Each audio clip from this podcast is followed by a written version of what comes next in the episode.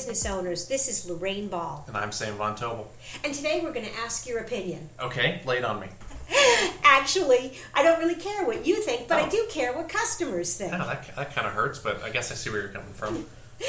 We are going to talk today about polling because this is really a an interesting way to engage people on social media. Yeah, absolutely. It's it's a tool that we've been playing around with a little bit now. It's it's a it's a relatively inexpensive and very easy app you can download straight off Facebook.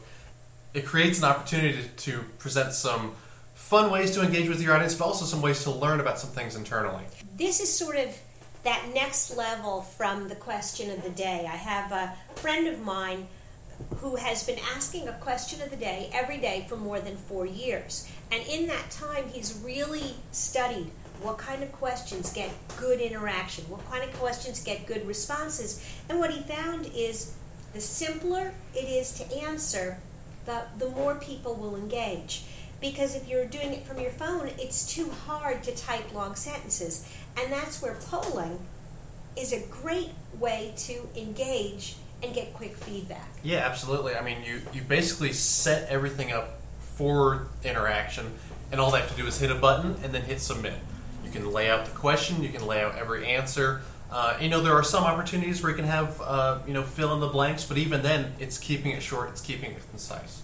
And we really um, actually learned a really cool lesson from one of our clients using a simple poll. One of our clients was trying to maybe make a change in some branding, wanted to change some packaging, uh, including their slogan that they've been running with for a while. So they laid they presented us a challenge. How do we tap in and find out what people respond to, what people like about these new slogans we have in mind?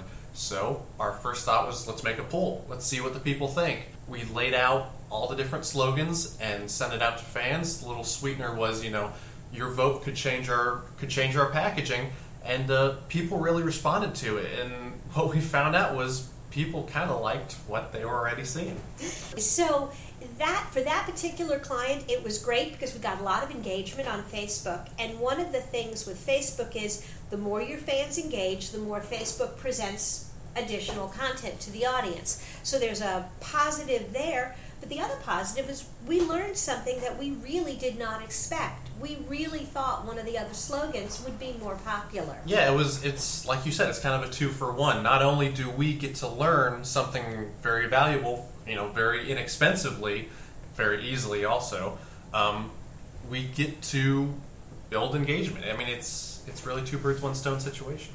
And you can really do a lot of different kinds of questions because after our success with this first client, we've kind of done a number of fun polls for different clients. We have a client who runs a sandwich shop, and uh, we thought it would be a fun idea to uh, see which sandwiches people really liked and put a little poll out and got some good engagement.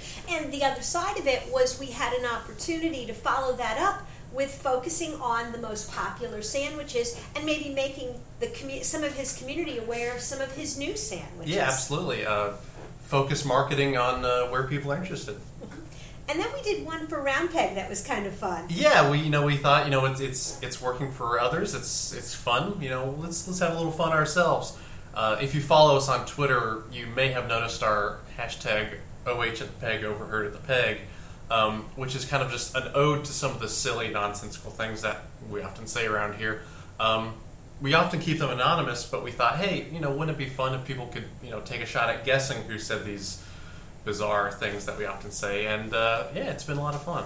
And so for us, it was a really nice way to make people who follow us on Facebook aware that we do some interesting things on Twitter that are very different on Twitter than they are on Facebook because I really believe hashtags don't work on, on Facebook. Yeah.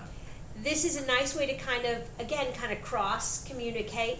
And so, th- you know, I think the real takeaway from this is there's a great opportunity with polls to ask questions, um, to ask questions about a wide range of things, and get a lot of feedback and engagement, and then move on to the next piece of your marketing. Yeah, absolutely. Um, never, never hurts to learn learn some good information.